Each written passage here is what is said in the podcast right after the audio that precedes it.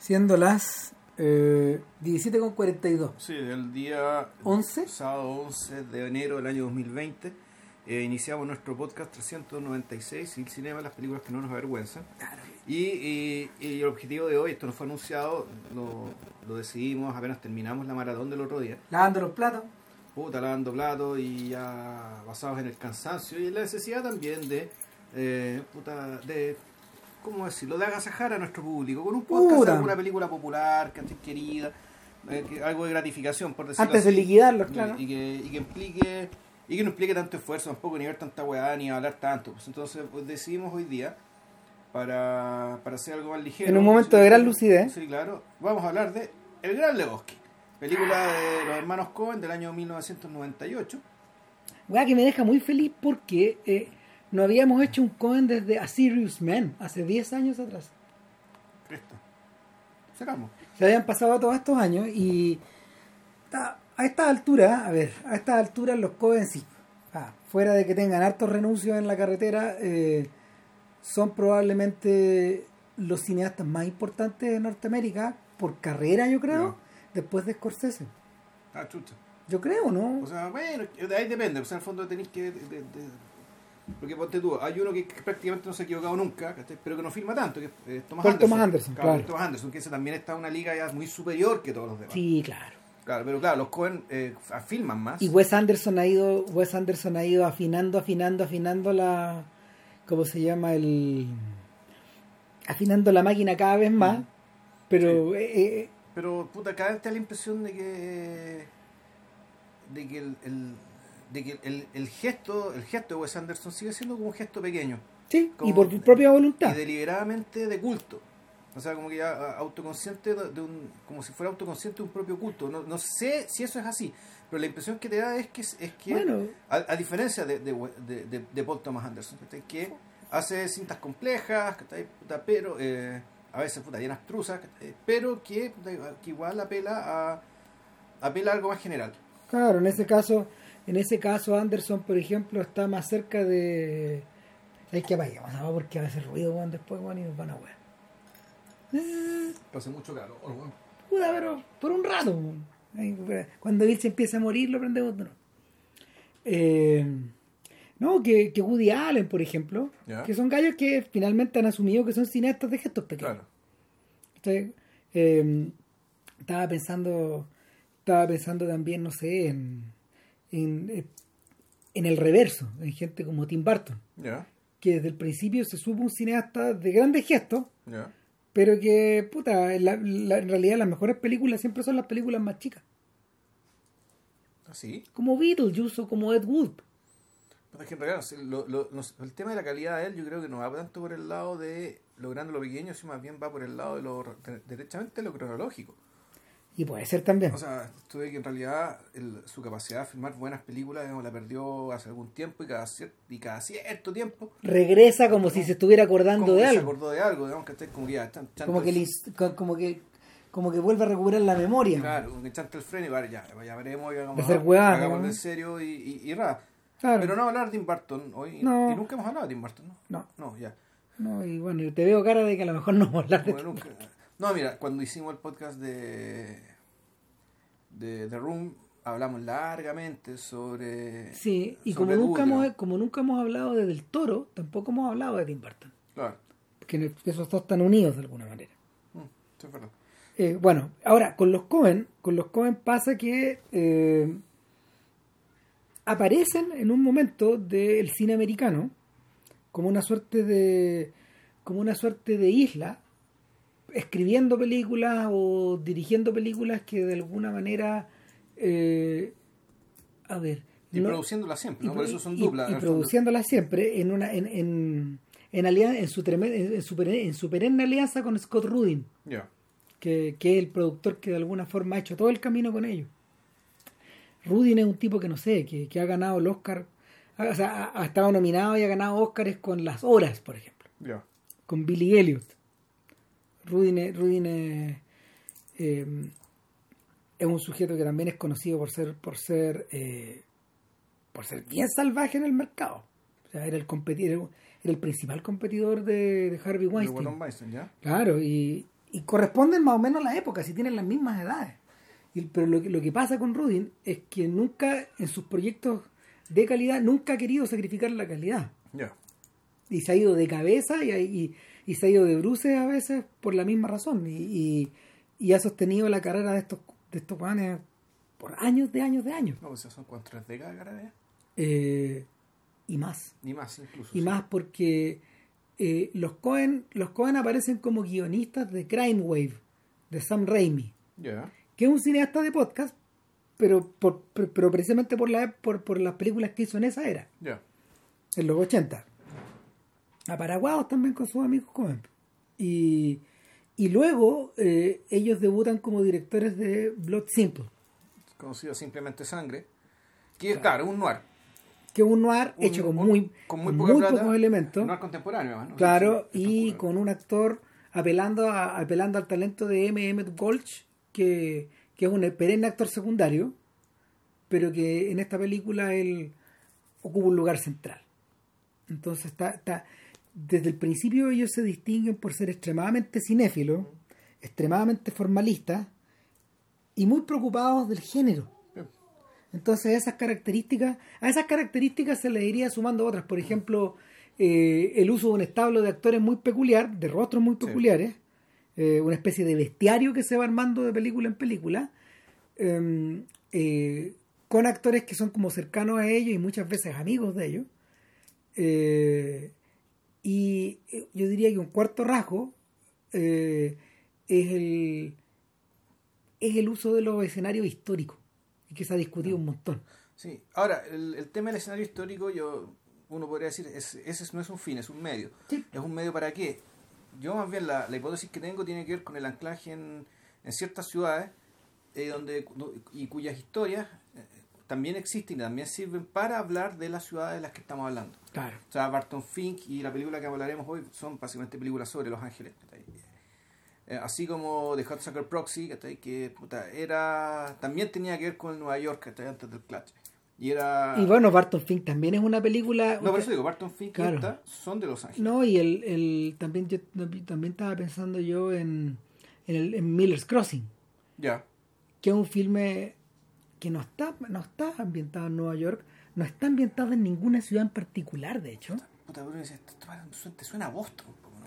Suena a Boston o suena a Chicago. Ya. Es una de esas dos partes. Ahora, lo que, lo que ocurre es que en la medida de que los... Quémese en vez de leerse. Claro. Washington, ¿cachai? Pero Claro. que es una fauna, pero que la fauna y la- las historias que, que pasan ¿eh? están relacionadas con puta, la insanía propia de cada uno. O la Texas de Cormac McCarthy, o... eh, o ¿Cómo O- se, cómo se era llama? Minnesota, ¿no? Era- no, Fargo. eh, eh, eh, el Fargo es en Minnesota, al norte. Pero eh, la, la película transcurre en Brainerd. Ya. Fargo es un lugar de donde venían, creo, uno de los autos. Pero finalmente, finalmente eh, es una suerte de, es una suerte de geografía, es una suerte de geografía por la que se pasean, que es una eminentemente americana. Hasta donde yo recuerdo, nunca ellos han estado fuera de Norteamérica, filmando fuera. No que yo recuerde tampoco. Creo que no, siempre es adentro.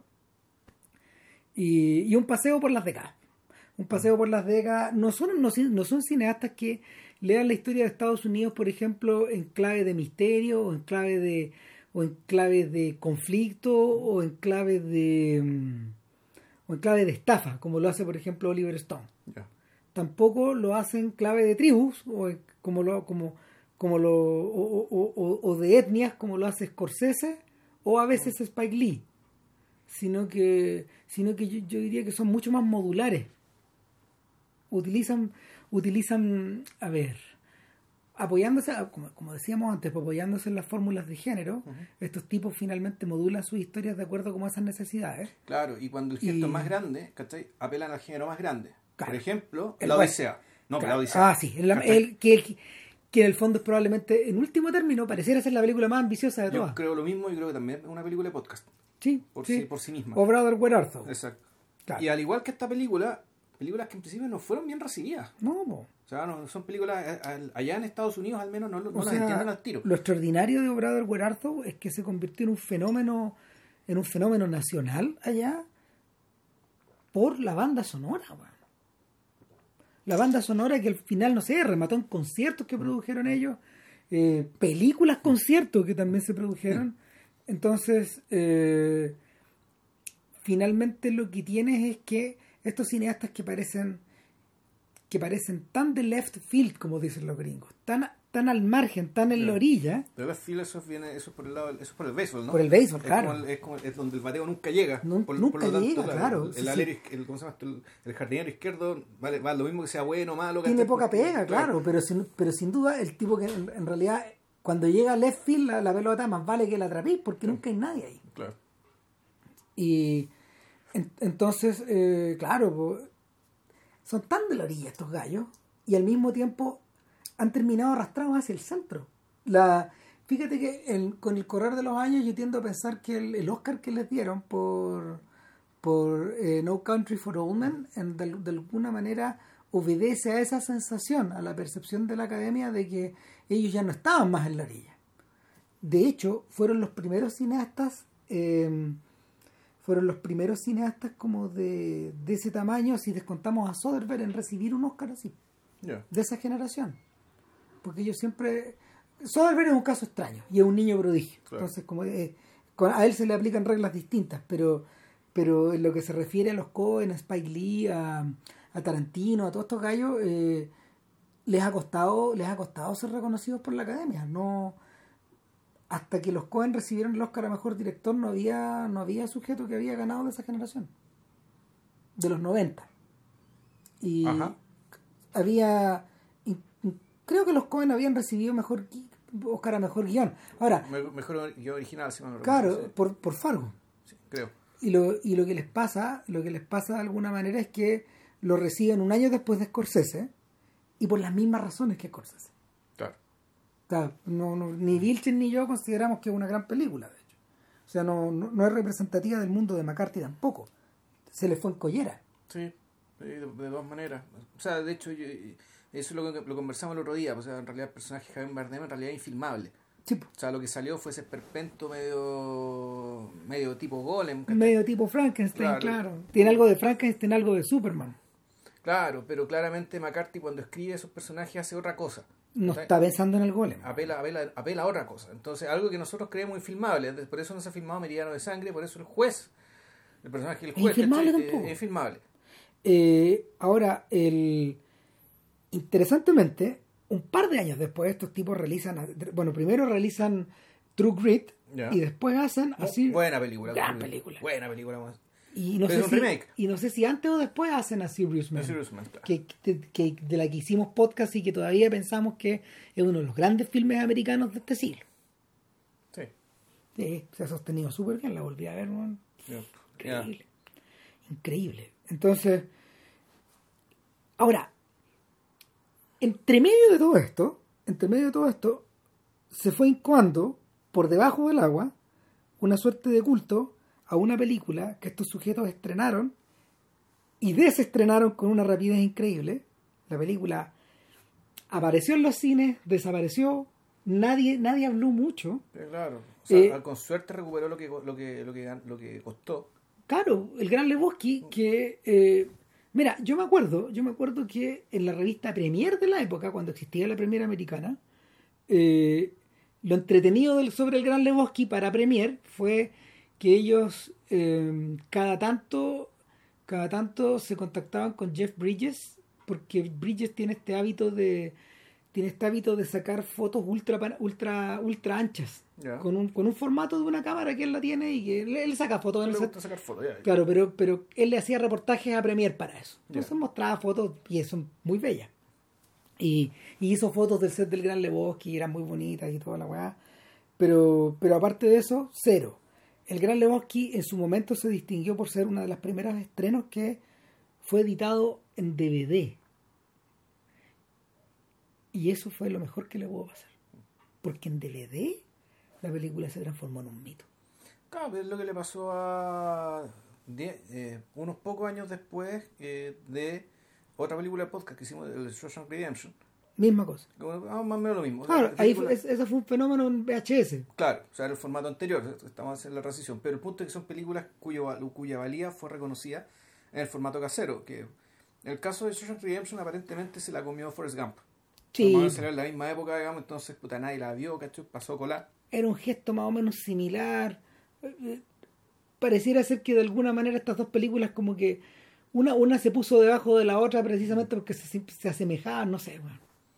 Anda a decir que se asemejaban tanto. Bueno, Yo creo que no.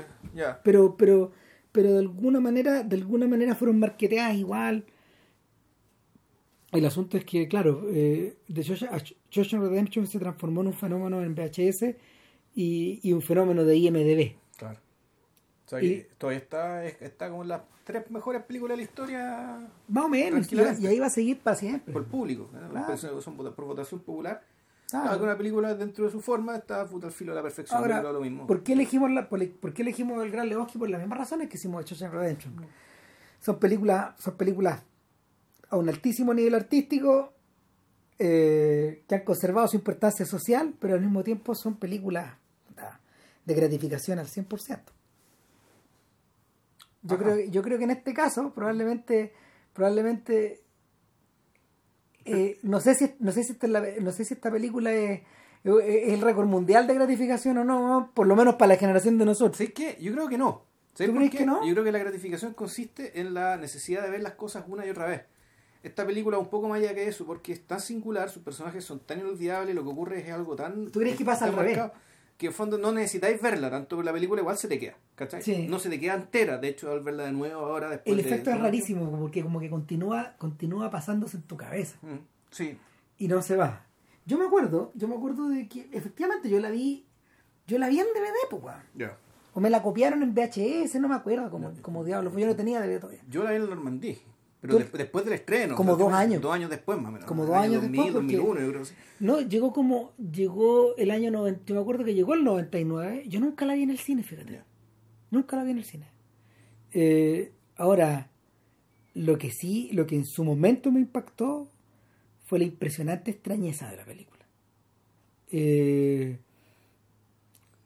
O sea, es que la weá es tan impresionante. Bueno, o puede ser que yo sea estúpido, digamos, y es una, y una opción que no, no se puede descartar.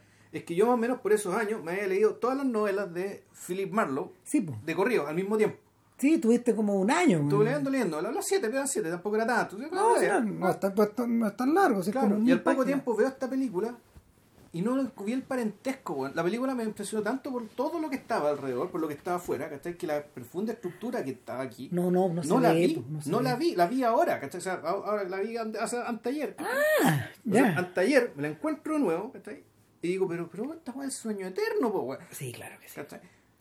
El, el sueño eterno en chunga. Obviamente, po. Claro, Sí. eh, no, a mí me pasó, a mí me pasó que eh, en realidad el efecto no fue tan grande, porque la, la- a ver, nosotros, o sea, full disclaimer, nosotros crecimos de alguna manera como cinéfilos con los Cohen. Sí. O sea, he- hemos hecho, hemos hecho una, una suerte de, de vida paralela junto a estas películas porque, no sé, yo, yo me acuerdo de haber visto Educando Arizona cuando chico, en el cine. Ya, yo la en la tele, ponte Claro, la- la y, y el, el asunto es que a mí me con- fue la época en que, no sé, yo vi Roger Rabbit y vi Beetlejuice. Ya, Y definitivamente estas películas se veían distintas, las tres. Las tres se veían distintas, eran representantes de una sensibilidad distinta, no sé, a Spielberg o a Volver al Futuro o a mm, o al color del dinero. Eh, eran películas meta, eran películas abiertamente postmodernas, eran películas abiertamente independientes pero hechas dentro de la máquina, Claro. casi todas financiadas dentro de la máquina. Y, y con los Cohen, con los Cohen, no sé, se forjó una, una especie de afinidad especial. Uno forjó una especie de afinidad especial también porque, eh, puta, no sé, a lo mejor la- la- a lo mejor las obsesiones adolescentes calzaron con el espíritu obsesivo de estas weas. Un poco. Eh, sobre todo, por ejemplo, cuando uno ve a, estos, a, a personajes como Barton Fink.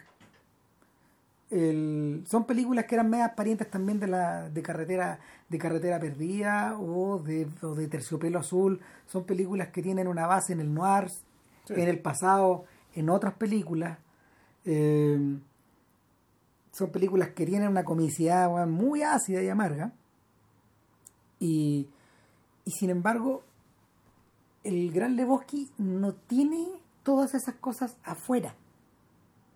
Yo creo que hasta Fargo, por ejemplo, estas cosas son muy evidentes. Son cineastas que son hacia afuera, son brillosos para afuera. O sea, son- son- me, me refiero a que son mu- llaman mucho la atención.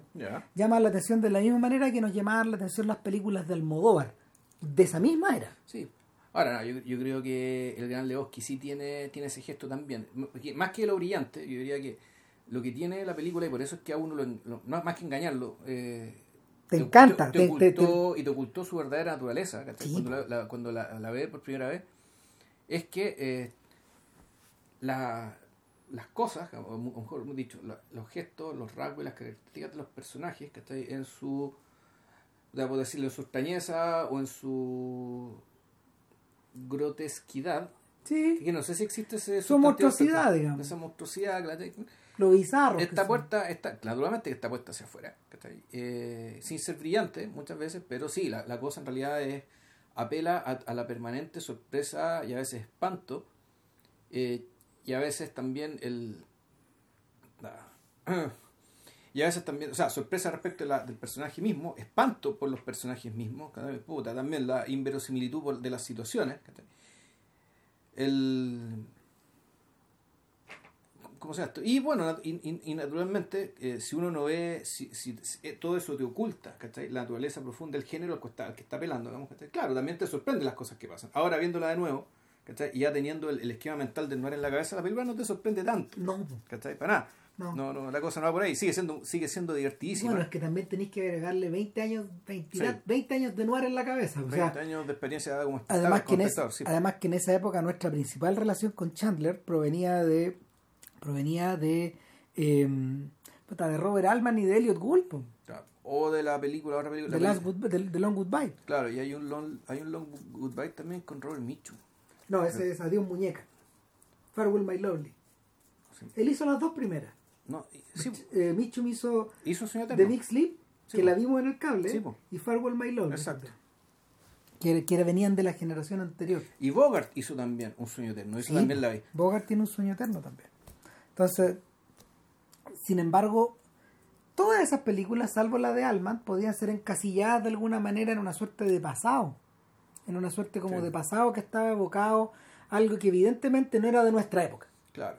Y que además, yo ya tengo la impresión de que salvo la película de, de Altman, la, las películas, las versiones de las novelas, no es, que- no es que la barata, las abarataban un Sí, poco. po. Las encapsulaban, las pulían demasiado, las encajonaban. No, y en algunos Mm. casos, en algunos casos, ¿cómo se llama? Colindaban en lo colindaban en el lugar común, pero es que tenían que ser, Tenían que serlo, tenían que ser sí. así, si el filete esta weá es como el esta weá es como el western también. Claro, exacto. Eh, interesantemente, los esfuerzos más, los esfuerzos más, eh, más dramáticos del noir y más, más importantes y, y- y que han tenido mejor vida, nunca han hecho eso. Por ejemplo, eh, Kiss Me Deadly de Robert Aldrich, que es con Mike Hammer también. Y de hecho está escrita por Mickey Spillane. Eh, pero, pero obedecían como eh, tra- trabajan trabajan con la con- trabajan de algún, con el género de la misma forma que Don Siegel lo hace con la invasión de los usurpadores de cuerpo es decir utilizan esto pero para con otros fines. Eh, a mí me pasa con, a mí me pasa con el Gran Lebowski que en realidad lo que me gustó lo que me impresionó de esa época primero que nada era que eh, me impresionó Los Ángeles Mm. me impresionó The Dude. Me gustó la banda sonora. Y me gustó de alguna manera esta suerte como de club de Toby que existía entre Walter, el Dude y Donnie. Claro. Y rodeado por estos otros monstruos como no sé, como Liam o como de, Jesus. o como de Jesus, Jesus, y, sí. y, y- y lo- y- y los otros personajes Smokey y los otros personajes Sí. que flotan un poco alrededor. Incluyendo al Big Lebowski, incluyendo a todos los otros. digamos. Ethan. Claro, bueno, la otra cosa es que uno ve, uno ve la película cuando la ve por segunda vez y te das cuenta de que en realidad eso es prácticamente una selección nacional e internacional de actores porque Sí. que tú no conocías. No, pues no necesariamente. ¿cachai? Yo no conocía a Seymour Hoffman ¿cachai? cuando hizo cuando hizo The Brand. No conocía a David Thewlis, ¿cachai? Haciendo el... Yo no recuerdo, no, no recordaba. Yo lo, yo, yo en esa época ubicaba a Hoffman por el perfume de mujer, ponte tú, Ya. que con, con Pacino, pero ahí era más cabro, es casi otra persona, es casi otra persona. Está, está hecho en otra clave, digamos, no sé. En cambio, claro, este, este es un personaje que ya está en la clave de lo que, de lo que hizo Sim Hoffman ya como adulto. Sí, ¿Cachai? O sea, es muy parecido, es un, es un personaje, es como la versión, este- esta es la versión oficial, digamos, de su personaje de Happiness, un poco, con rigor. que es del año siguiente. Claro. Entonces, eh, o Peter Stormare, que ya había llamado la atención en, En Fargo. en Fargo después de haber sido importado, después de haber trabajado con Bergman y un Mm, montón claro. de otra gente, antes de antes él mismo también de de, de caricaturizarse, Sí, ¿sí? este es el comienzo de su caricaturización, de este de esta de esta fascinación que este gallo tiene también por personajes rarísimos, que eso se ve hasta en Armagedón.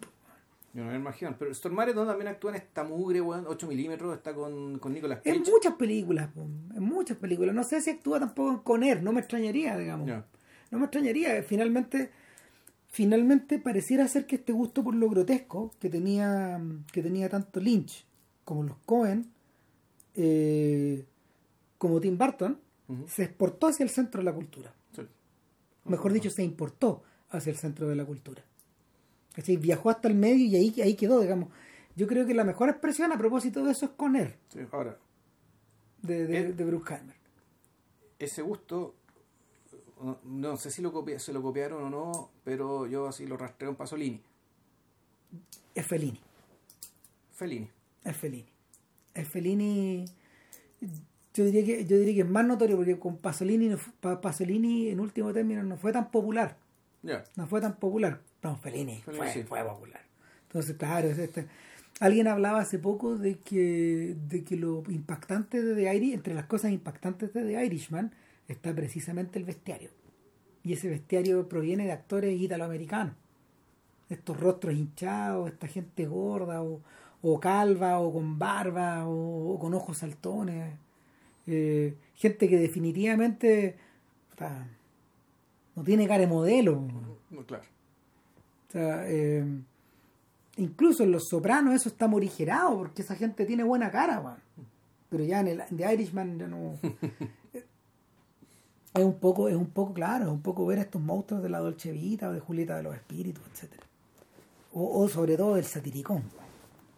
Entonces, o sea, a ver, lo que, lo que ocurre, lo que ocurre también con, lo que ocurre también con el, con el gran Lebowski es que finalmente se transformó en una suerte, con el paso del tiempo, se transformó en una suerte de de faro, en torno al cual, un faro que iluminó un montón de cosas que, que se empezarían a repetir durante la década, o cosas que se perdieron también o cosas que se perdieron, cosas de, la- las, de las que no se volvieron.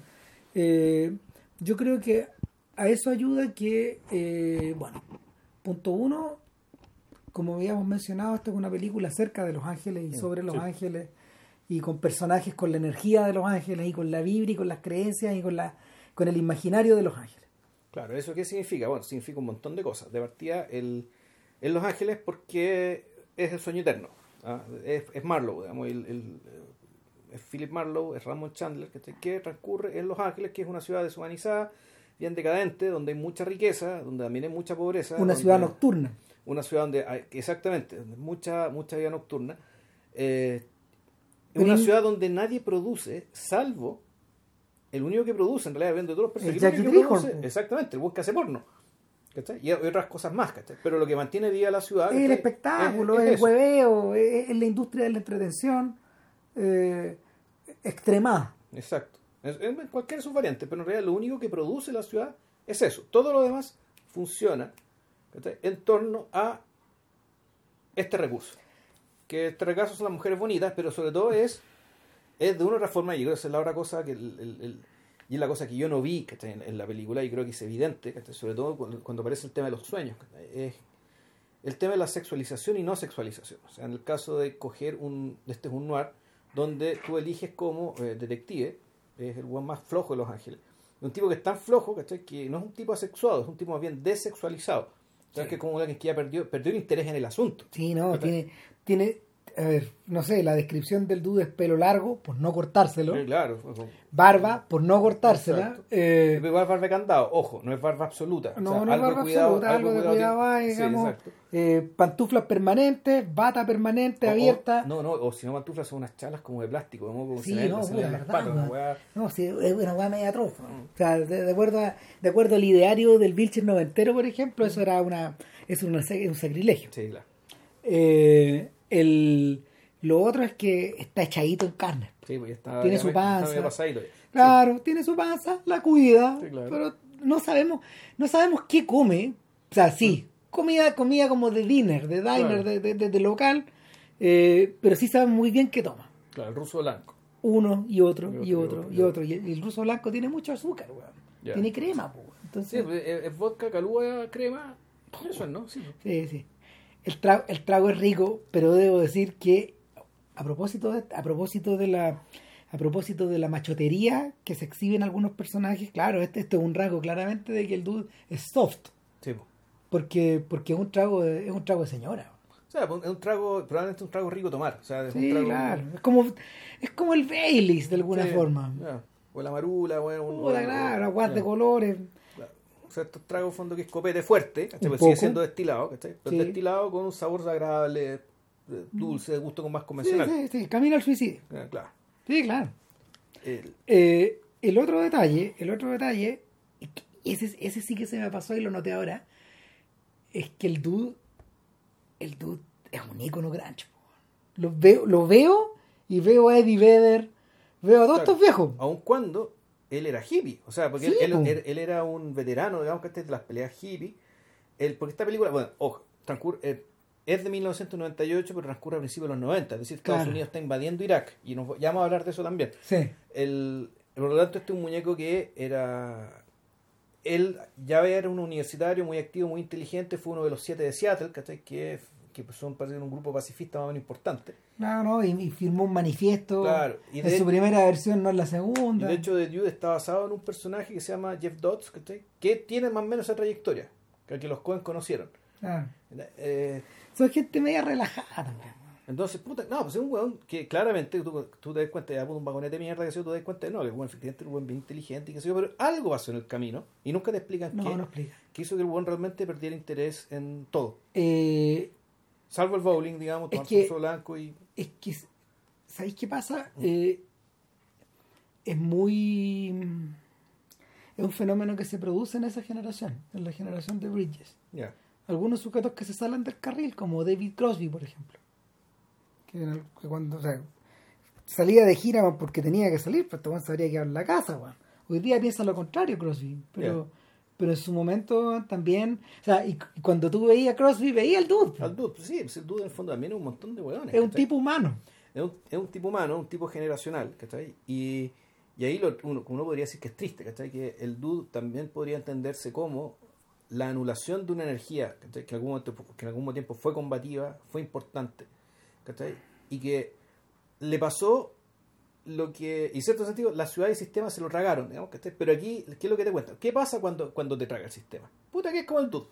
Sí. Te traga. Y, y, y, y a partir de ahí, ¿cachai? Eh, con esa trayectoria y con ese, con ese desencanto que, del cual nunca se te habla, ¿cachai? que en el fondo el duda a esta altura ya parece haberse curado incluso de ese desencanto, ¿cachai? que lo sacó de la vida política, lo sacó de las grandes ideas, que lo sacó de, de todas aquellas cosas de las cuales él era capaz, ¿cachai? sin embargo, O en las que él creyó. y en las que él creyó, y él se rindió. En el fondo, en el fondo es la derrota del boomer. Sí, pues, o sea, si en el fondo volvemos, la derrota del Mayo 68, la derrota, la derrota, la derrota cultural, ¿cachai? Que... Y sin embargo, ninguna de esas cosas está aludida en la película. No. Y no de manera traumática por parte de él. No. Y es importante que hablemos del tema del De trauma, Duda Bites, po, Sí, de Duda Bites. El Duda perra. Ahí, sólido. Porque The Dude, y esto también, esto es bien, bien americano, su mejor amigo es su antónimo. ¿ok? Que es un... Walter Sobchak. Walter Sobchak. El Dude se llama Es como Jeff su- Lebowski. sí. eh, es, su matri- es un matrimonio. es casi un matrimonio. Y Sobchak es, claro, John Goodman, personaje también de los Cohen. eh, Y per- un- un Actor- actor, actor fijo. favorito de estos actor fijo, digamos, ¿cachai? Ya en Barton Fink, en o Robert Ware ¿cachai? Papeles a veces no tan potentes, pero este hecho este es un papel importante, ¿cachai? Porque los otros papeles son más chicos, son muy muy muy muy potentes, de, de apariciones muy muy, muy potentes. Raudas es- y muy tremendas. Claro, Chopchak, en cambio, es antónimo en todo sentido. Es un buen de derecha, eh, ultra derecha, basado en John Milius Sí. como personaje. y- El director y guionista, el autor de, uno de los autores de Apocalipsis ahora, Dillinger, El viento del león. claro, grandes películas. Claro, y él. El, Facho, Facho, claro, no, facho, facho, facho. Pero, y este es un polaco, de- polaco estadounidense que se hizo judío, digamos, ¿cachai? Por Al su esposa. eh, cuando se casó con su, con su única mujer, su digamos. esposa. Y resulta que nosotros lo vemos ya veterano, veterano de la guerra y separado. Y, pero él sigue muy judío y sigue haciendo todo lo posible por complacer a, A su a señora. su señora. Aquí Cuidan, durante toda la película le cuida al perro. le cuida al perro, le da a limpiar la piscina, wow, un macabeo de mierda. ¿cachai? Pero eso tiene que ver con, el, con el- volvemos, el carácter de Antónimo respecto del dude, respecto a que el dude algo terrible pasó y sin embargo no, no, no, no es un trauma, no es un tema. Lo que le pasó. En En cambio, cambio, Walter vive en el trauma y no solo eso, sino que Sofía que está fuera. el, el- trauma respecto a Vietnam es una cuestión que aparece y aparece y aparece y aparece.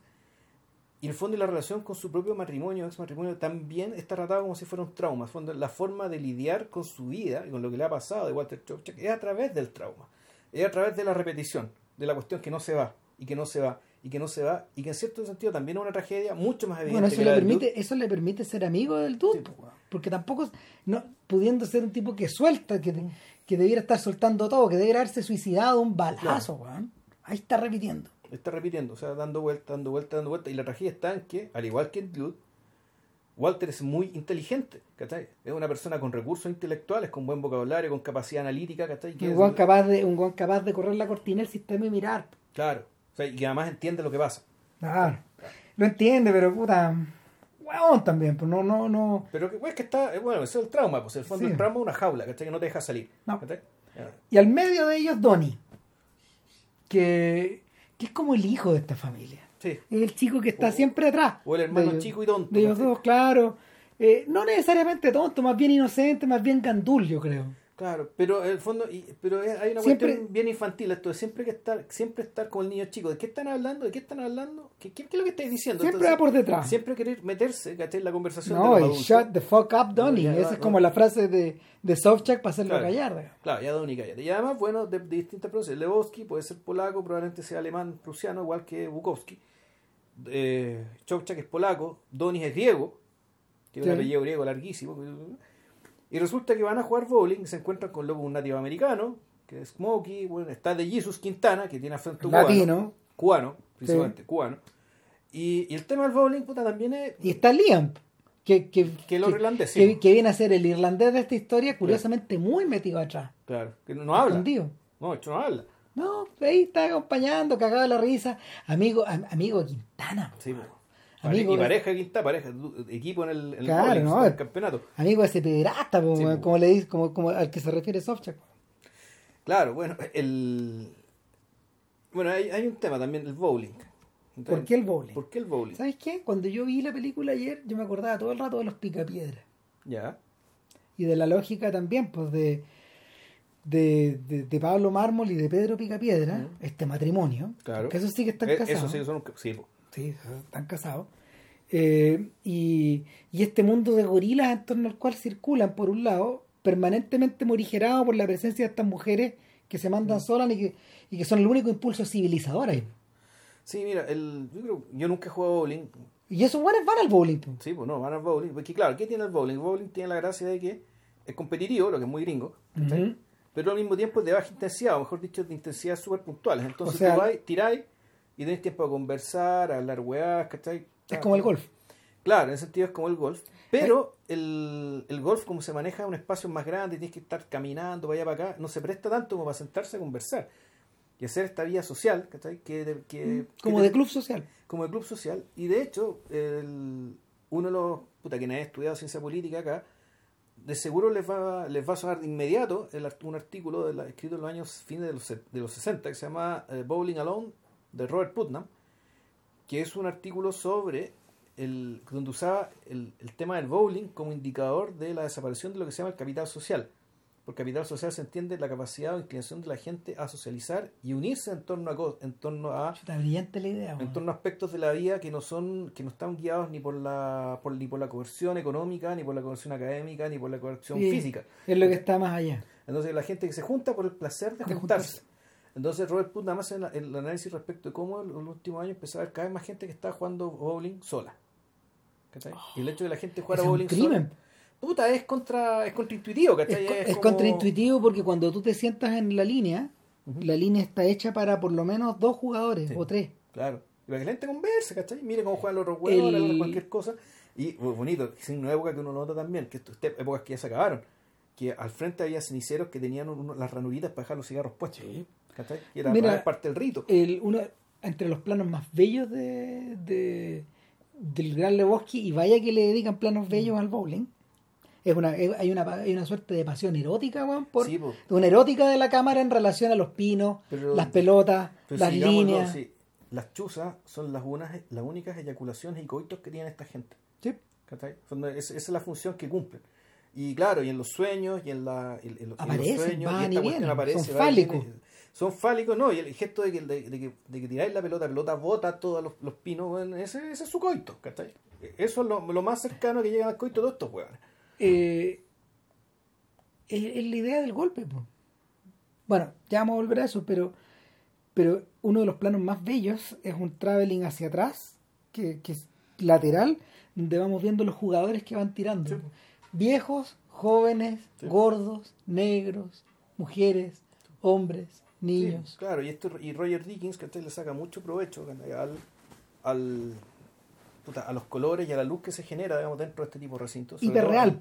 Sobre todo, claro, a la, a- la superficie, que la, la película también se cierra con un lindo plano de un loco que está, de un, de un empleado de estos bowling que lo está preparando y Que lo está planando. está aplanando de modo que, ¿cachai? Puta, Como todo- si fuera un lugar y litúrgico. con que todo esto sea perfecto, ¿cachai? Que la pelota Sí. tenga que deslizarse, ¿cachai? Con lo, como tiene que deslizarse, Eh. y que los, que los pinos suenen como tienen que sonar, ¿cachai? Y que hay la maquinita detrás que la muestra también, que es la que pone los pinos, los pinos permanentemente, que es de una máquina de una precisión tremenda, ¿cachai? Claro. En el fondo No, es bien llamativo que, no, que en esta ciudad donde nadie produce, ¿cachai? La única maquinaria industrial que vemos, ¿cachai? Pues es la agua que pone los conos alineados, digamos, ¿cachai? Para que esto bueno los boten. el detalle el detalle del aire del aire helado que Mm, tú lo tomás sí. que, que tú lo tomás y todo es rico ir al bowling o sea por lo eh. menos yo- de lo que yo iba me ha encantado Sí, yo no sé cómo habrá sido el, el estado de la tecnología en aquel entonces, pero fue muy llamativo también el hecho de que ponga una fibra óptica dentro de la bola de boliche. Porque hay una escena donde la, la cámara sigue, hay una cámara que está puesta dentro de una bola de boliche. Si no, no hay otra forma de que hayan podido filmar eso. Al menos a mí no se me ocurre. Eh, quién sabe qué se les ocurrió pero bueno el asunto el asunto es que en esta suerte de erótica del en, en esta suerte de erótica del bowling al mismo tiempo es observado como si fuera una sinagoga Sí. es su sinagoga. Eh, el, por el contrario, por el contrario, los hogares parecen desprovistos de esa calidez. La covacha donde vive el dude y que continuamente es destruida por, por los visitantes que no se anuncian, Exacto. claro, en una tradición también del detective. El noir, puta, que cada Claro. la llenan la, la casa. Y cada le- cierto tiempo le sacan la agarran- chucha, Le digamos. agarran a combo, bueno, Claro. entonces, claro. le pegan eh, casi casi como a ver a ver un, un pequeño un pequeño paréntesis Eh, la razón por la que le, la razón por la que le pegan a los a, a los diversos a los diversos detectives que se van metiendo en estas historias primero que nada es porque obviamente humean donde no tienen que humear. Exacto. pero por otro lado hay un tema con hay un tema con la hay un tema con el castigo físico de que en el fondo es una suerte de sacrificio. Y eso está presente en todos los, en todas las historias de detectives. En el fondo de que el, el precio de la verdad se paga se paga el precio de la verdad se paga combo se paga combo se paga ojos perdidos se paga se paga narices cortadas Claro. y, y en este caso la película es tremendamente fiel a eso Sí. de hecho, lo que, lo que parece ocurrir mientras yo veía la, la historia es que, bueno, el dude, que es una persona tan cool, tan pacífica, tan, tan relajada, tan floja en último término, tan poco productiva, es obligado a trabajar, Claro. obligado a pensar y es sacado de su centro continuamente. De hecho, se ve repetidas veces en una actitud uncool. Sí, po. O sea, está- de hecho está, en algún momento está histérico, desesperado, está en posiciones donde en el fondo está forzado.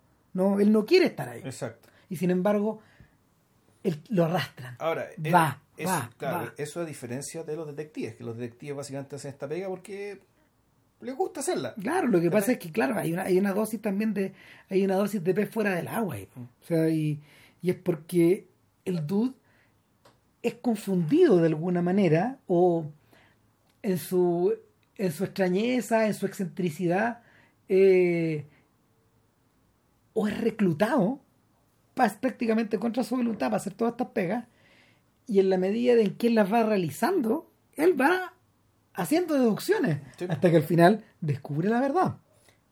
Sí, No es una verdad que esté tan oculta ni nada, pero para él, para él equivale de hecho a una, a una suerte de revelación, weón. Se abren los cielos, pues bueno, entendió. Entendió qué chucha pasó. El, a ver, ¿qué es lo que pasa finalmente? Es que eh, en, la- en una de las primeras escenas de la película, cuando, cuando después de que, después de que en un bellísimo prólogo narrado por Sam Elliott, vamos, el tumbleweed se va, Sí. la hierba se va acumulando y va empezando a rodar por distintos escenarios, por el desierto, por la calle, por el diner, por la playa, por distintos lados, donde ya no tiene que estar esto. Es la, es, es- es la llegada de lo salvaje hacia lo urbano. Sí, ahora yo no, no es tan así, me acuerdo que el Tumblr te lo muestran y empieza a recorrer un, un- cerro, un cerro, un cerro, un cerro y de repente se acaba el cerro y tal, resulta que este cerro no está en Texas, no está en Minnesota, No, está al lado de Los Ángeles. Exacto. Pero, entonces pero, pero una vez que desciende a Los Ángeles, empieza a sapear por Claro. distintos lados y en el fondo eh, lo que gira es la voz de Elliot. Claro, entonces la, la voz de él empieza a hablar, entonces claramente te dice, ya, aquí está hablando, la- hay un, un vaquero, ¿cachai? Ya, ya la voz está- es una impronta tan heavy que entonces ya está hablando un vaquero acá. Claro. Esto es como si fuera una historia western, ¿cachai? Ahí nos encontramos de nuevo, digamos, ¿cachai? Con el tema de... Y creo que en realidad ahora sí me acabo de entender por qué es tan importante, es tanto vínculo del western con Los Ángeles, por una razón muy sencilla. Porque ese mundo, el, lugar- el único lugar donde habita ahora, es la fantasía de Los Ángeles. Sí, pues. ¿cachai? Pues por eso está ahí.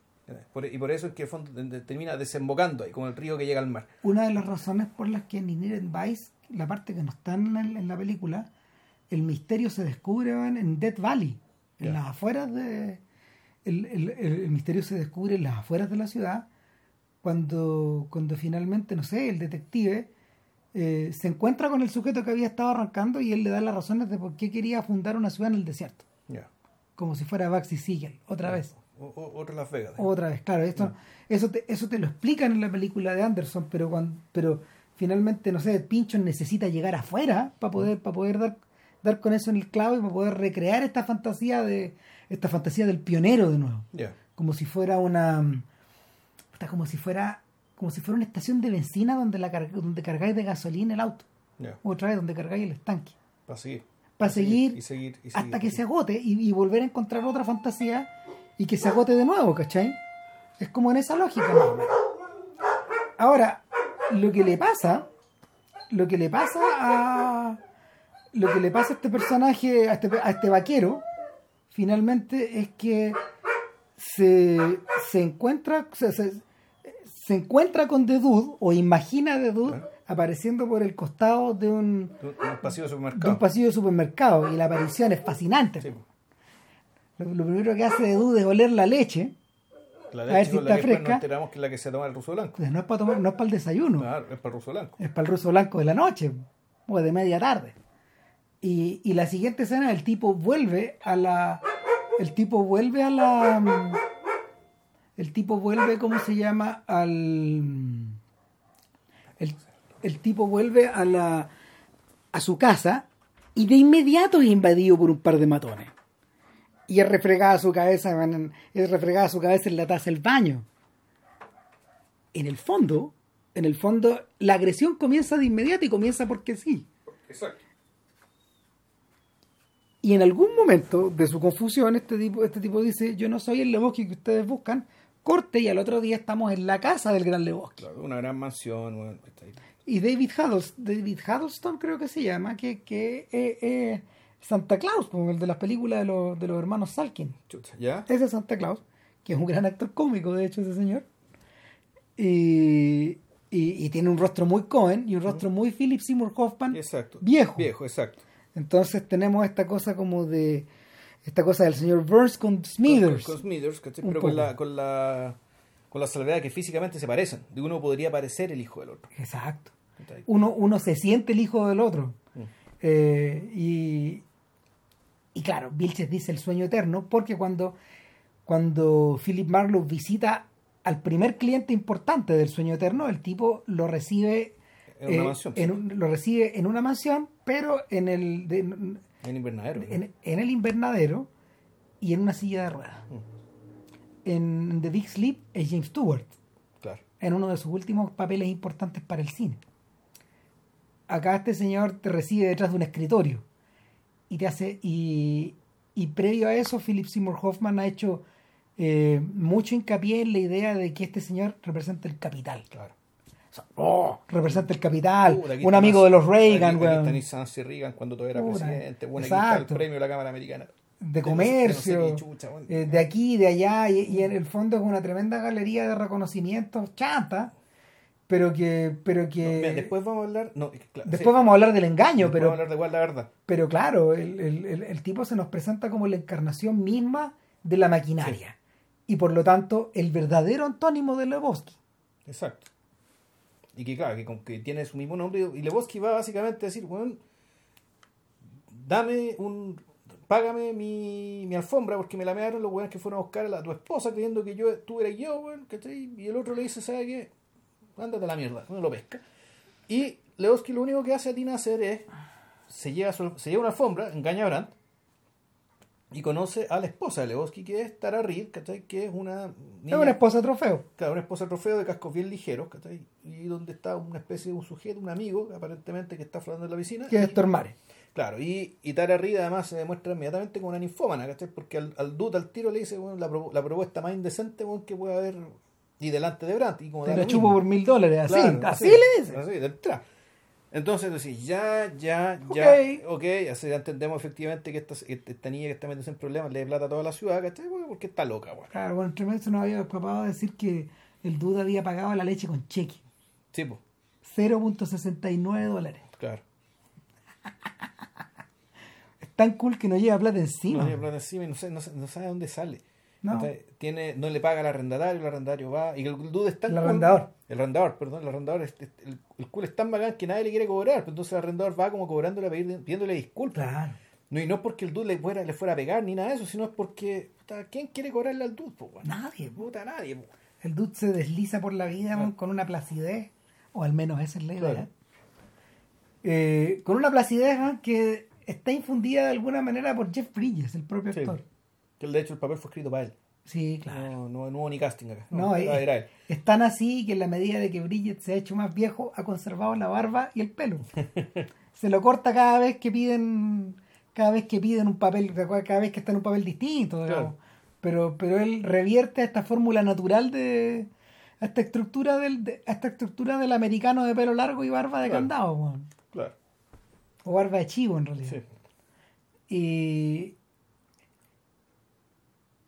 estaba pensando que a su manera, a su manera, el dude es como una versión pacífica del tío Sam. También. Y, de- y del propio y del propio Mark Twain. Ya. Revierte- y, bueno, y también, también del coronel Sanders. Sí. Tiene, transmite un poco esa idea. Bueno, eh, uno más podría entender que el- la relación que tiene el dude con Sam Elliott, con el personaje el vaquero, y la mutua comprensión y la mutua, el mutuo respeto, cuando que me gusta tu estilo, también me gusta el tuyo. I dig, I dig your style. Claro, y que uno incluso podría entenderlo de que uno es una continuación del otro, o Sí. son dos versiones generacionalmente distintas ¿cachai? de un mismo, de un mismo espíritu. De un mismo tipo de persona, Sí. que, que, que en el fondo es el pionero gentil. Algo así. puede ser. y que, que- que de alguna manera es el tipo que posee la prestancia, que tiene la prestancia de ánimo y la calma interior para sobrevivir en Los Ángeles. Claro, y para hacer lo que hay que hacer. Pero el problema es que la, la- la historia no lo deja. No, ¿cachai? ¿Por qué? Porque básicamente la historia, esta historia, este, este noir, ¿cachai? empieza a complicarse como, como se complican los noirs. claro, porque, porque cuando, cuando, cuando el dude vuelve al otro, cuando, cuando el dude llega a su casa, tiene una llamada de Brandon donde le dice, sabe que eh, eh, el señor Lebowski requiere su presencia ahora, digamos. Y, y ahí se gatilla, ahí se gatilla el, El McGuffin del asunto el McGuffin. Desapareció Tara Reid. desapareció, la secuestraron. Está Penny. con una nota. Bunny. Bunny. Bunny Lebowski. Bunny Lebowski. sí. Claro. Y Bunny Lebowski desaparece y es secuestrada. De inmediato Walter Sobchak ve la verdad y dice, a esta mina la auto, se auto Secuestró secuestró para sacarle plata al marido, obvio. para sacarle todo. Pero, ¿y cómo? ¿Cómo tan mal pensado? Viejo, las cosas son como son. Claro. No hay nada, no hay nada que discutir. En el mundo de Walter Sobchak todo adquiere una claridad Sí, prístina. Exacto. Y, y bueno, y lo peor de todo es que el gordo tiene razón, pero en su actuar lo enreda todo. Exactamente. O sea, este, ahí la, la- ahí la, la tragedia comedia es que efectivamente el tipo comprende todo, ¿cachai? Pero a la hora de llevarlo a, llevar las cosas a la acción, ¿cachai? El desastre. Puta, Como en. Vietnam, pues, weón. Sí, vamos a quedar la caga. Los gringos comprendían todo, Sí. pero el desastre. po. No, bueno, comprendían. No, sí sé que no comprendían todo, pero bueno, esa era la ficción. po. Sí, claro. El... Entonces el mar se complica porque puta, le encargan de entregar la plata a los secuestradores. Un millón de Un dólares. de dólares en una maleta. La cuestión, no, no tiran la plata, tiran, tiran otra cosa porque Walter tenía el plan de agarrar balazo a los hueones. Tira sus calzoncillos sucios. Claro. Y, y, todo- y nada Va con resulta. una UCI, weón. Claro. Puta, y, Y, y- se- y- y, ah, qué buena cagada, sí, sí, situación cómica, eso lo vamos a contar, no, han y, visto, se estructura de la misma forma que, que, lo, que los Cohen que los Cohen diseñan sus escenas de comedia, que en el fondo las diseñan con fatalidad. Ya. Es decir, es una seguidilla de porquerías que se sucede una detrás de otra y que no puedes detener una vez que las iniciaste. Y están, están eh, compaginadas de esa forma. Solo podría haber sucedido de esta, este, de esta, de este, o sea, este, este idiotez solo podría, solo podría haberse generado a raíz del descalabro de esta forma. Claro. Entonces resulta que el tipo no recuperó a la esposa, perdió un millón de dólares, ¿cachai? Y aquí, claro, efectivamente el buen entra en desesperación. Y, y- y en, un momento pierde la cabeza el dude.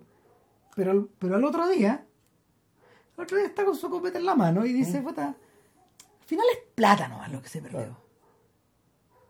Nada, se perdió más que la plata. Y claro, y rápidamente él hace, no sé si hace control de daños, pero vuelve a su, vuelve a su forma original. Exacto.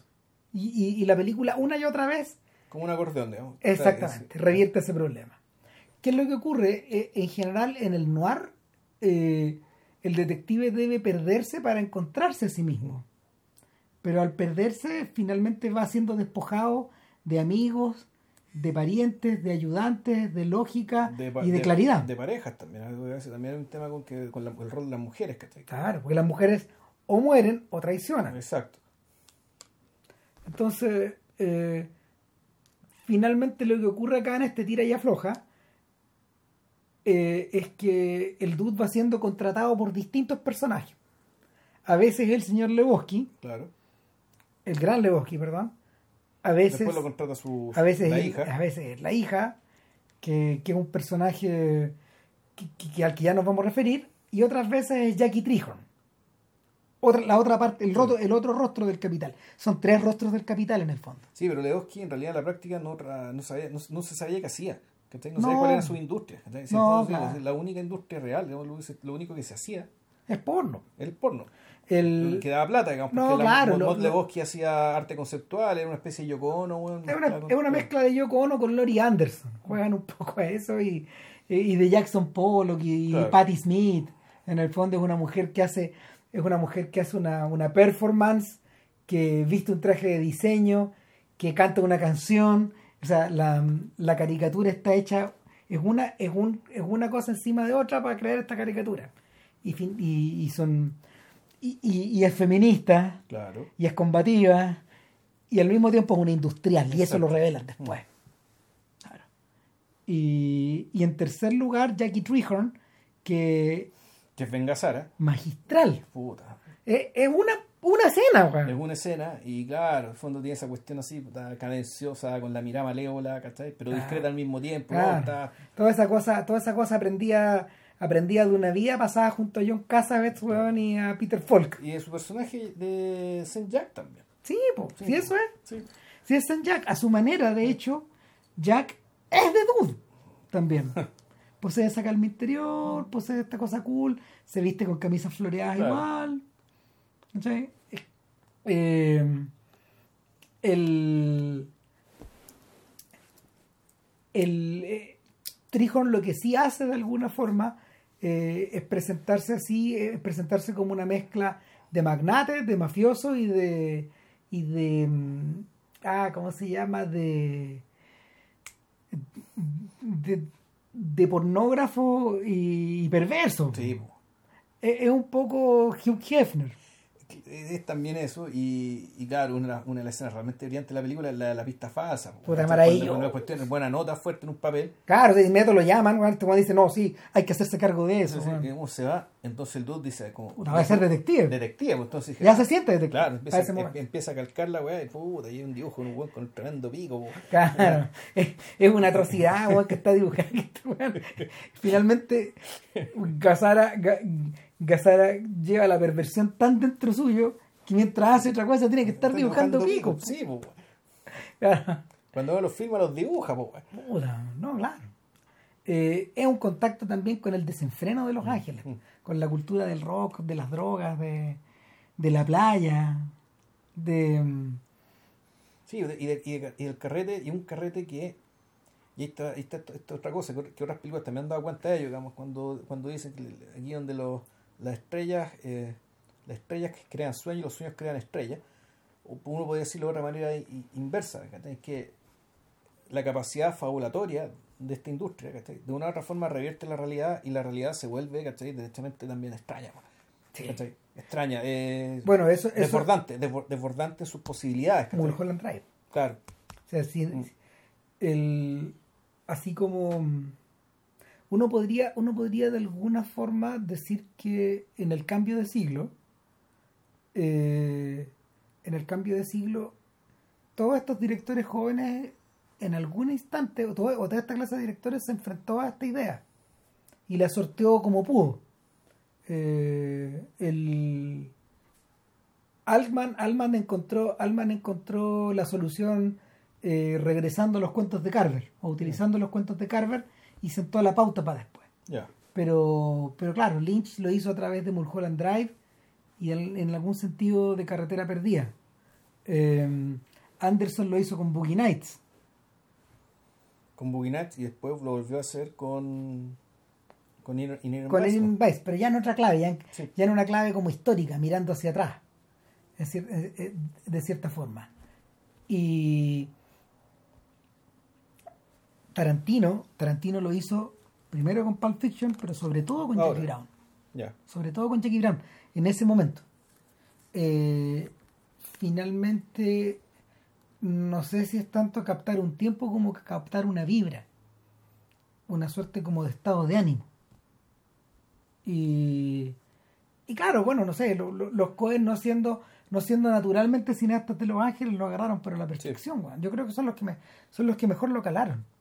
Porque, porque por, por curioso que parezca, hoy día a 20 años de distancia, eh, este Los Ángeles del Gran Lebowski es un Los Ángeles intemporal. Sí. Contiene todas las otras épocas. Contiene a los cowboys, contiene a los hippies, contiene a los pornógrafos, contiene a los productores, contiene al capital, contiene al arte conceptual, contiene al rock del pasado y del presente. O sea, insisto, esto bueno es igual a Eddie Vedder hoy día, weón. O Eddie Vedder se ha convertido en The Dude. En The Dude, weón. Claro, puta, porque el, eso, eso es lo otro interesante. El tipo humano parece no. No es que las personas que hayan creado el tipo humano, el tipo humano ahora atrae a la gente. Ya. ¿Cachai? Se convierte en alguna. en una suerte. ah, posee una suerte como de magnetismo al que tú te sumas. Es una cosa así. Eh, no por nada, de hecho. eh, hay clubes de Lebowski hoy día. Bueno, sí, eso ya no tiene que ver con Los Ángeles. De hecho, el Club de Lebowski se creó, creo que en Kentucky, weón. O sea, un. Puta. Y empezó a expandirse en- en- a otras ciudades. ¿Sí? O sea, claro, ahí el- los Cohen la chuntaron y, y Jeff Bridges en, en la creación del personaje también dieron con. eh, en el fondo, dieron con un. Más que un ícono, era un- yo creo que un role model, ¿cachai? Es un, es un role model, un, un modelo de rol. Eh, Es una manera de ser. es una manera de ser deseable, virtuosa, ¿cachai? Pero yo creo que hay eh, la gente se disfraza y se junta, ¿cachai? Porque sabe que no se puede vivir así. No, no, es un imposible. Si finalmente, En, en fondo es un ideal. si finalmente tiene que ver el, en esta suerte como de trayecto rockero que, que vais siguiendo por detrás por las canciones, Claro. lo vais lo vais- lo vais calando. Lo vais calando de a poquito. Eh, es por eso, por ejemplo, que a The Dude detestan los Eagles. Que Pero le gusta Creedence. Que le gusta, claro, Sí. le gusta Creedence. digamos. Le gusta como rol de vida a Fogerty. Y, Y no, y no Don Henley, y no Don Henley, claro, no, no, no, estos weones que en el fondo de alguna forma que se vendieron. Puta, claro, que nacieron vendidos. Eh, Igual es un, igual es un hueveo, es un Sí. mito. No, no es así, no es tan así la realidad. Pero claro, pues Don Henley hizo The Voice of Summer mirándose atrás como si mirara a Marte, a los 60 como si fueran Marte. En cambio, en cambio Fogerty siempre ha sido, en, en teoría, siempre ha sido de una pura manera y su música, su música es de una pura forma también. Ya. Eh, ahora, en la medida de que nos vamos internando en esta historia, pasan dos cosas. Esencialmente. Eh, el dude va perdiendo la calma y va recibiendo estos distintos encargos que se van enfrentando entre sí con una facilidad increíble al punto que un colega que anda buscando a Bonnie, Claro. de hecho, que John Polito, otro actor, Otro de, actor de los Coen. otro actor de los Coen, el tipo le dice, I like your style, man. Sí, pues. O sea, me encanta tu estilo, weón, porque tú recibes encargo de acá, recibes encargo de acá, de amigos y de enemigos. No, pones a unos contra, Contra otros. otros, Entonces pues, le empieza, el, el, el- el, otro tipo le empieza a dar la trama de cosecha roja. Sí, pues, weón. O sea, al fondo le, La trama de cosecha roja y la trama en el fondo de del servidor de dos padrones, de dos patrones. y de Yojimbo. Y de Yojimbo y de y de, de por un puñado de dólares. Claro. Claro. Y, y le cuenta la trama, le cuenta la trama ¿Cómo- y él lo observa como si fuera su fan. Claro, y, y sin embargo, y, claro, pero el de Dul están hablando de algo que él no entiende, ¿cachai? Porque en el fondo él nunca ha querido hacer eso, si el de No. siempre ha estado superado por la situación. Sí, pues, pero es un natural, pues. Claro. O sea, es un natural arriba de su auto destartalado que a medida que transcurre la película El se auto- destartala claro. más y más y más hasta que se lo destruyen. weón. Claro, sí, ahí en el fondo, el, y en un momento en que el que recibe los combos ya no es él, sino su auto. Claro. O sea, las marcas del, del el- este, este precio por, por la verdad, digamos, ¿cachai? Lo termina pagando el auto. Más que el dude. O sea, el Más dude el dude. también, pero más que el dude, el auto. El auto. Y, y- pero el auto es una extensión de sí mismo. Sí, claro. O sea, que no puede parecerse más al dude que... O sea, las cintas de crianza están en el auto. Sí, weón. y, y, y claro, y cuando se le roban el auto, pregunta, bueno, se robaron mi radio, ¿tiene algo valioso en el auto? Puta, mi radio y mi cinta de crías. Y no podía decir que estaba la plata ahí. Claro. Y resulta que cuando devuelve el auto, no, no hay ninguna maleta, pero sí hay una, hay una cinta y, y unos cassettes de crías que nadie se quiere robar. po. Puta, claro. Po, cinta, Está- Están tan fuera del tiempo. Sí. Eh, por otro lado, él está igual de cómodo dentro de una limo. Sí, Comodísimo, como, como una estrella de rock. claro. De hecho, me hizo acordar a- al personaje de Bradley Cooper. De Bradley Cooper en, en Nace una estrella. Él también es de Dude. Ya. Él también posee ese tono. ¿Y su hermano quién es? Sam Elliott. Ah, ya. Ahí está la conexión otra vez. No puede sino ser Sam Elliott. su Ya. Ahora, yo Ahora- antes de contar la historia, que eso yo quiero llegar a una a llegar a un punto que me di cuenta ya después de darle vuelta al asunto, cuando cuando cuando Mod, eh, Mod le cuenta a Lebowski ¿cachai? que, que a las otras cosas que le, otras cosas que le ocurren al Q es que bueno lo, lo, lo designan semental Puta, Entonces, por default. una de esas muchas apariciones que, que él está en su casa tranquilo y llega alguien bueno interrumpirlo bueno una vez llega Mod Lebowski que quiere tener un hijo con él nada porque quiere tener un hijo ya puta agarró al dude Se acuestan. se, se acuestan y ahí le cuenta la verdad respecto de que la fortuna no la construyó Jeff Lebowski La sino que fortuna siempre fue de la madre. siempre fue de la madre y aquí es tan impresionante cosa número uno Fascinante. nunca se sabe si la madre está viva o muerta ¿No? es un personaje tan poderoso, tan rico, ¿cachai? que se puede dar el lujo de desaparecer, De no estar. de no estar, de no existir. Y esto es algo también que está sacado directo de una de las novelas de Chandler, cuando hablaba de la gente que tenía tan, gran, tantas grandes montañas de dinero, que construyó un muro ¿cachai? tras el cual podía desaparecer y no existir. Y gastaba su plata en eso, en no existir. Claro, los que, los que, los que aparecen en esas historias son las víctimas, los traidores y los figurones. Claro, y los empleados, ¿cachai? O los, los sicarios, ¿cachai? Claro. O, los, o los- o los testaferros, digamos. ¿Sí? Los explotados del Claro, sistema. Claro, pero la gente realmente... Y a veces aparecen millonarios también, pero no tan millonarios como los No, que realmente claro. pueden comprar la desaparición. No, y, y- los millonarios aparecen en Chandler, Mm. no aparecen con Hammett. Ya. Sí. No, no, el, el mundo, el mundo de Hammett en último término lo podéis describir en clave marxista y no... Y, y- Que por lo demás era comunista. déjame sí, decir. claro, y el y no, mm, no hay figuración para esos tipos. digamos. Claro, entonces se da paradoja que siendo, una, siendo esto una película eminentemente masculina, donde, donde los personajes, ¿cachai? en su gran mayoría los personajes importantes son hombres, donde el McGuffin es una mujer, ¿cachai? pero sin embargo los dos grandes personajes femeninos no están.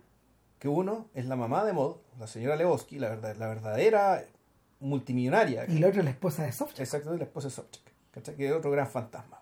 Un fantasma tan poderoso que que opera, opera, op- opera en forma automática. Claro. No tiene que estar para que Sobchak, weón, quien le tiene la pata encima por defecto a todo, este pobre claro. weón, claro. eh, Ahora, ahora- otra cosa que me llamó la atención de la película es que. Bueno, que- eh, ahora, a, a propósito de, a propósito de la riqueza de, de la señora Lebowski, o, o el apellido que sea, nunca aparece, Sí, de hecho, ni siquiera aparece ni apellido soltera, apellido, weón, claro. Eh, es que eso convierte, eso convierte al gran Lebowski en un estafador en, un- también. en una farsa. en una chanta. farsa, en un chanta, en un pobre tipo, Claro. que, que para poder crear una idea de sí mismo, eh, ficcionó la idea del magnate con su con sus Smithers al lado, Pero probable, y no, lo más triste es que esas fotos con Nancy Reagan y todos esos premios de cámara son reales, ¿cachai? son reales. Entonces eso quiere decir que en realidad la clase empresarial, weón, es igual de chanta que en todos lados. Se autopremia a sí misma, se van a gloria de nada, weón. ¿Cachai? Y, No, finalmente y finalmente eh, se convierte se, se convierte en víctima de sus propios juguetes porque porque el tipo el tipo está está de verdad está convertido en una Magdalena por Bonnie Lebowski Claro. Eh, en último término en último término y esto es como aquí aquí aquí viene la revelación de la historia en último término en, en una en una suerte de, de, de aleteada desesperada por librarse de esa maldición eh, el gran Lebowski eh, le entrega al dude una maleta que, está llena de Claro. guías de teléfono Exacto. Para que la maten, weón. para que para que la maten por un lado O que desaparezca, da lo mismo. da lo mismo y por otro lado eh, para quedarse él con un millón de dólares que eh, eh, giró De la fundación. de la fundación donde él no sé él se saca las fotos Claro. Una fundación, pues esa plata tampoco es de él, esa plata también es de su esposa. y manejada por la hija Exacto. Entonces, bueno, y ahí hay algo que me, llamó la atención de la película, que son dos, dos cosas que como que salen un poco de la historia y no me había percatado cuando lo vi, y ahora me parecieron un poco, eh, que son las escenas en que se nos dice la verdad sin que esté el dude. Que son las dos escenas en que sabemos, uno, que Bonnie Lebowski no está raptada, y dos, que el dedo que le mandaron no era de Bonnie Lebowski. sino de Amy Mann Exacto. De la cantante Amy Mann, la misma que hizo la música Magnolia. claro amiga estos Amiga, estos- estos estos hueones, claro. Y que aparecía. Entonces, el, la película en ese senti- ahí yo creo que el fungo de la película sale un poco de su registro. sale un poco del registro pero pero el registro que consiste en que seguir al dude para todos lados, pues, weón. el re- pero pero justamente justamente tiene que ver con este con el detalle linchiano del dedo porque muestran las patas Claro. y, y bueno, le muestran las patas a Bonnie Lebowski y ahí nos queda claro que, que el daño no se ha hecho Exacto. y que el daño se hizo en otro Claro. Y no solo eso, sino que ella no está secuestrada, no la tiene nadie. No. Anda weando por ahí, escuchando. ¿Qué canción está escuchando? Viva Las Vegas. viva Las Vegas Claro. Y, y tenía y, y también cachamos con ella, que también es ella, porque el- la patente dice la pan, que en francés quiere decir conejo, igual que Bunny. Mm. entonces el y, y, bueno ella parece vivir ella parece vivir en otro mundo en, en en otra realidad en otro mundo en otra película. Eh, es un poco Que un- también cabe en Los Ángeles. O sea, de todo Sí. lo que nos mostraron de Los Ángeles, cosas que no nos mostraron, y eso que no nos mostraron es donde vive Bonnie Lebowski. Y que en realidad no, no es necesario mostrártelo porque más o menos puta, te, te voy a hacer una idea. Sí, claro. O sea, alcanzamos a divisarlo, alcanzamos a divisarlo en, en, la, en la película porno que pro- protagoniza ella con Stormare, producida por Jackie Trijo, Claro. al cual ella le debe mucho dinero. Si le da plata a todo el mundo, weón. ¿no? Y, y, y Trijon probablemente, Trijon probablemente va a estirar las manos hacia Lebowski weón, para Claro. cobrar esa plata, hacia el gran Lebowski para cobrar esa plata. Le da lo mismo. Ese sí tiene poder. Claro. sabe que en, en tarde o temprano es la plata vuelve. Hmm. Eh, lo más bello de todo es que en medio de todo ese manejo de platas inexistentes, porque, porque nunca vemos los O dólares. sea, no, en el fondo que nunca Eh, hay plata, nunca hay secuestro. O sea, en el fondo la gran lógica y, y el- y- y- y lo que esto que sea un noir en chunga es que en realidad la intriga del noir en realidad valía callampa, ¿cachai? O sea, eran puras mentiras, puros errores, Sí. y en realidad tenía importancia. No, ninguna. Y, y eso es algo que tú te das cuenta una vez que se devela la verdad. Decir, Salvo que- para satisfacerse a sí misma, Claro, de alguna manera. Para poseer de sí misma, para. No, pero este le puso, entonces no para qué la hizo. Sí, Puta, para mostrarnos los personajes. Yo, yo diría que el, el- objetivo el, el objetivo principal de. Si una trama es una farsa, ¿cachai? naturalmente la importancia está en otra parte. ¿Dónde está? Puta, en los personajes, en la fauna y en la ciudad. Es un gesto, ese, ese, ese es claramente un gesto hacia The Long Goodbye. Claro, en la, en la ciudad y también puta, a las ideas subyacentes. Una, la que tenía que ver con la sexualidad, que ya la mencionamos, y la otra es la que la, la dejamos suspenso, que tiene que ver con, el- Vietnam. con la guerra. O sea, con Vietnam, con la guerra, con, con la guerra Con la fractura. ¿cachai? Con la fractura, con cómo, cómo en esa, como en esa ciudad en particular ¿cachai? existe o no existe ¿cachai? el, el, por decir la palabra compromiso, el involucramiento más bien de Estados Unidos en la realidad mundial. O sea, te da la impresión un poco de que Los Ángeles está al fondo del baúl. ¿cachai? Es el lugar que está más lejos de toda la acción No, estadounidense es- en el mundo. está zambulléndose en el océano. Es, Claro. es una ciudad que se está cayendo hacia el mar. Mm. Literalmente. Claro, entonces te pareciera ser así y sin embargo el trauma también aparece. Mm. La cuestión también llega, también ocurre. Ahora, llega, llega, como, llega como un lento eco que, que se desgrana en los 90. Ya. a- con esa lentitud en el fondo. Eso parece sugerir la película de una manera muy bonita. Mm. Eh, si uno se recuerda la- el gesto final de Barton Fink, es el de, el de es- es- es la foto de una mujer que está en una posición como si fuera un cuadro de Hopper, sí. observando el océano, observando lo que está más allá de, de la realidad visible de alguna manera. Eh, eh, es, es la observación, es el punto de vista, es el punto de vista que al que Barton Fink le gustaría aspirar Ya. pero su mirada está fijamente clavada hacia el suelo, hacia sus zapatos. No la puede despegar del suelo. Y, y- y- y- y ahí está su derrota. Eh, en el caso, en el caso de, eh, o sea, eh, hasta cierto punto, hasta cierto punto, este, ese, ese- ese es una, esa es la mirada de la preguerra. Ya. Eh, en el caso del Dude, eh, eh, es, la, es la mirada que está es la mirada que está dirigida ya no hacia, lo- hacia, el- hacia el océano, sino hacia adentro, desde la posguerra. ¿Cachai? Y, y puta, y desde... tam- tampoco, tampoco es posible atraparlo, pero ya, ya no porque esté más, ya no porque esté fuera como de tu punto de vista, de tu, de tu mirada o de tu alcance, sino que porque es innombrable. Está innombrable. Aparte, claro, la ciudad parece sumergida en cualquier otra hueá. Es una ciudad bien, bien enajenada. Y la vida en la ciudad, puta, y uno también podría inferir, bueno, como un tipo que fue pacifista y estuvo metido en este tema, eh, le preocupaba este tema, era tan preocupado fue un involucramiento grande, y sin embargo, ¿cachai? Puta, se convierte en Dude.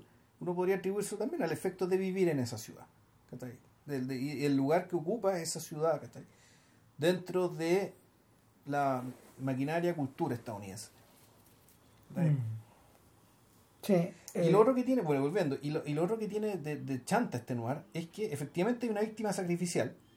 ¿Cachai? porque tiene que morir alguien Siempre tiene que morir alguien. en esta ¿cachai? historia. Pero claro, aquí muere el que menos importa. po. No, y muere, Y muere el inocente, además. muere el inocente. o sea, no, si no, en principio pareciera que no importa, pero pero lo, lo realmente lo realmente cruel, lo realmente triste es que este bystander, este, este sujeto que está como a la pasada, que ha presenciado toda esta historia sin entender nada, Exacto. Sin, que- y sin querer entender realmente y nada. sin querer entender nada, digamos, es, es- es un sujeto honradamente, Donnie es el único tipo de a pie en Mm. esta historia. El ser humano normal, el que va con una casaca de su negocio, donde él trabaja, que es como de dry cleaners, algo así. Es un tipo que trabaja en la, en la industria del aseo, es una cosa así. Y es un obrero. ¿Cómo fue, cómo se, cómo se convirtió en amigo de estos sujetos? A lo mejor fue compañero de colegio, a lo mejor, se, a lo mejor se, lo encontró en los, se lo encontraron en los bolos, a lo mejor a través de un amigo común, y sin embargo Donnie es fiel como un perro, Sí. Eh, ¿quién, ¿Quién está acompañando al dude en la obra de teatro? Tony. El Donnie, sí, po. O sea, ¿quién es, quién es, quién es, quién está en cada, quién se preocupa de ir anotando a la dupla, porque Donnie no compite, de ir a la, de anotar la dupla en el campeonato? Es Donnie. El Donnie, sí, po. Donnie es el weón que en el fondo, weón, puta, anota, los anota para el día sábado, weón, sin darse cuenta de que Walter Sobchak, weón, Walter Sobchak, weón, respeta el chavazo. Claro, Donnie, Steve Buscemi, y un Steve Buscemi que lo hicieron así, el Shut, up, fuck- eh, Shut the Fuck Up Donnie es un poco respondiéndole a su personaje en Fargo, Que no paraba calla. de hablar. Que no se calla Que no paraba de hablar. y muere por no callarse. Exacto. Claro. Eh, el, por lo mismo, es, es una mascota, de alguna manera. Es como el perrito de la historia. Es una mascota, claro. Entonces, cuando él muere, ya puta, es una especie de anticlímax, de, de, de- de una, de una seguidilla de anticlímax que tiene que ver con que en el fondo la trama no importa. La tipa no estaba secuestrada, No, el Lebowski es un chanta. Finalmente, que finalmente, no sé. existió. Estos estafadores, weón, puta, son- estos estafadores son tan cagones que al final, weón, como ya no pueden tener acceso weón, al millón de dólares porque nunca existió, Claro. Peter Stormare dice, ya, pásenos la plata de las billeteras, weón. O sea, pásenos el vuelto el pan, weón, Claro, nos vamos, nos vamos. Dice, yo tengo 18 dólares. Yo tengo cuatro, cinco. Entonces Y- ahí se arma una mocha, también chanta. Claro. Eh, Todo chanta. Y, claro, y se muere Donnie de un paro cardíaco. Le da susto, eh, es demasiado para él. ¿cachai? Es demasiado para él, era un arma demasiado, demasiado frágil. po, Sí, pues, Y ahora, lo interesantemente, eh, bueno, los amigos baratos hasta el final, bueno, no compran la ánfora, sino que van a un supermercado, vacían un tarro de un- café, Un, tarro de leche nido, bueno, una hueá así, claro, claro. lo llenan de la, lo llenan de la, de las cenizas, van de hecho hacia el océano, ¿van? y el océano les sopla en contra, weón. y terminan ellos, van, Abrazados, el último abrazo con Donnie. con- exactamente, en un, en un instante, de Ah, pues, en todo caso, ese chiste no original, ese chiste creo que salió primero en una película en que perra había, sí, una de Mel Brooks. Sí, sí. No, es prácticamente una cita, como, como, como tantas citas que hay en esta película. La, la, la, la, el dedo y la oreja cortadas, Sí. el terciopelo azul, todas esas cosas. Claro. Pero el aún así eh, se consigue se consigue un balance entre lo ridículo y lo sublime, weón. Porque la escena está la escena está filmada con mucho sentimiento, Sí. con, con, con real cariño por Donnie, pero por otro lado el ridículo es sublime. weón. Sí, o sea, por, por el tema, por, por, por las cosas que ocurren, por las palabras que da Walter, ¿cachai? Que empieza, a incluir, claro. puta, empieza a hablar de Vietnam de nuevo. empieza a hablar, no, no, eh, empieza, eh, eh, es fascinante porque cuando empieza a hablar, empieza a describir el argumento de Big Wednesday de John Milius, la película de los surfistas que van a Vietnam. Ya. ¿Cachai? Entonces, eh, es demasiado obvio, bonita película. Bueno, el rollo es que, el rollo es que, el rollo es que Donnie termina, Donnie termina en las narices de estos weones, las cenizas de Donnie.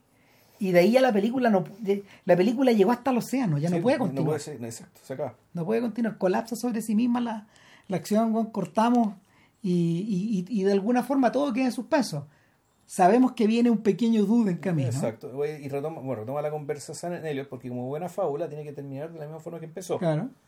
El, el- la voz de este vaquero, digamos, que eh, también lo que, lo que, lo que, lo que ocurre acá es, es también es que el, tú encapsulas esto, ¿cachai? Cuando tú dices, ya, esto es una, esto es una fábula, esto es un cuentito, exacto, esto, esto, esto acaba aquí, esto queda aquí, ¿cachai? Y eso te lo muestran en la medida, justo con la... Mira, qué, qué bonito el hecho de que tú se, se cierra el rizo, digamos, ¿cachai? Se termina la historia, ¿cachai? Y sin embargo también te muestran cómo están preparando una bola de boliche para que otros sigan jugando. Es decir, ya se acabó esta historia, pero vendrán otras. Claro. Naturalmente. Llegarán otras y pasarán otras cosas que están insignificantes, No, y- tontas y, banales como suelen ocurrir en los, No en los sa- lugares- en los, en los bowling. Lo último, nos despedimos del gran Lebowski cuando Sobchak lo humilla y dice, yo estoy convencido que este imbécil camina. Sí, camina verde. Y lo tira al suelo y el viejo, el viejo queda humillado en el suelo. Sí. Ahí queda, ahí termina ese personaje. Eh, Maud Lebowski termina obviamente siempre operando y bueno, embarazada del hijo del dude.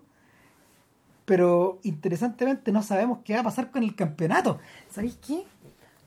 Al final de las cosas, lo único que realmente importó Que era de verdad, era el campeonato de bowling. era el campeonato, tal como, tal como otra vez decía Walter Sobchak, es lo único que importa, decía Sobchak. Y, y es verdad, po, los tipos pasan a las semis, no saben si pasan a la final, Claro. nunca sabemos si se van a enfrentar con The Jesus. Claro. Lo más probable es que sí, en una, en una pelea mítica finalmente. Que, que, que es tan grande, es, es tan inmensa, este, es tan- que nuestro Rapsoda no la puede contar. No. No, no, no, está, está más allá de lo filmable. Puta, claro. Eh, ahora, curioso, durante todos estos años eh, se les ha preguntado muchas veces a, a los Cohen si quieren volver a hacer el Lebowski. Ya. Bridges no pondría ninguna no pondría ninguna resistencia. Eh, los Coen han dicho terminantemente que no. Que lo que de verdad les interesa es hacer una película que ya está tiene título. Old Fink. Ah, Barton Fink viejo. Viejo, viejo, viejo. Ya. ¿sí? Pero están esperando todos estos años a que Turturro se haga viejo. Ya. Puta, pero tu turno no tiene pinta de envejecer. Mm, pues. Pero bueno, estos guanes también van ahí, van. Van su Oye, ¿Para camino. qué existe el maquillaje, weón? Pero es que estos guanes quieren de verdad filmar a Old Fink. Ya. Y en paralelo, Turturro estaba hueveando más de una década con que él quiere hacer la película de, De The, Jesus. Bee- de Jesus. No, se compró los derechos del personaje. Sí, yo también sabía eso. Y ya la hizo. Ah, chucha, ya. O sea, esa película ya la ¿Y hizo. cuándo lo estrenó? La van a estrenar ahora, este año. Ah, ya. Vamos a ver qué Claro, pasa. Que el de Jesus es que decir, la, la historia es que el, Jodió tanto a los Cohen Lo que... que pasa es que los colegas dieron el papel y al buen puta, dijo el papel es muy chico, yo quería algo más grande, entonces puta ya para convencerlo dijeron ya ok, invéntate un poco el personaje. Entonces todos estos bailecitos para atrás, weón, ¿cachai? Todas esas porquerías con los Gypsy Kings Claro, y Hotel California. O sea, mucho de, de- de la caracterización de este de Jesus es invento de, de Turturro. claro. Y Turturro quedó tan enamorado de su creación, porque hay que decirlo, esta es una de las creaciones que le da Vida. o sea, la película ya tiene mucha vida y mucha sal, pero una de las cosas que tiene más sal, ¿cachai? Eh. Más, tiene más sabor, puta, es el personaje de Jesus, ¿cachai? Con todo, digamos, lo bueno y lo malo. Entonces, puta, Quintana se enam- perdón, de, de Turturro se enamoró de esta creación, ¿cachai? Puta, efectivamente quiere, quiere apropiársela, ¿cachai? A través de una película, probablemente dirigida por él, él también dirige. Sí, claro. Entonces, Es un buen director, de hecho. jodió tanto que al final le dijeron que sí. Ya, Ya, ya, la wea, ya. ya. A ver qué sale, po. Claro, bueno, veamos. Y eso sería por hoy. Eso sería por hoy. Eh, ah, ¿Y- qué y qué para bueno, un podcast de duración razonable, Bill- le, vieran la, le vieran la actitud de Dude a Vilche ahora. La barba la tenía. Olvidé, olvidé ya es el, agotamiento, weón. Ya. Puta, para la próxima semana, o, o Five Easy Pieces, o, o algún, o algún Fellini de rigor, digamos, que, que Ramírez está explorando para, para hacer. Pero Eso. la cosa de, de- yo creo que de ahí no sale. Por ahí va a ser. Eso. Así que ya, chao. Que esté muy bien, cuídense, gracias, chao.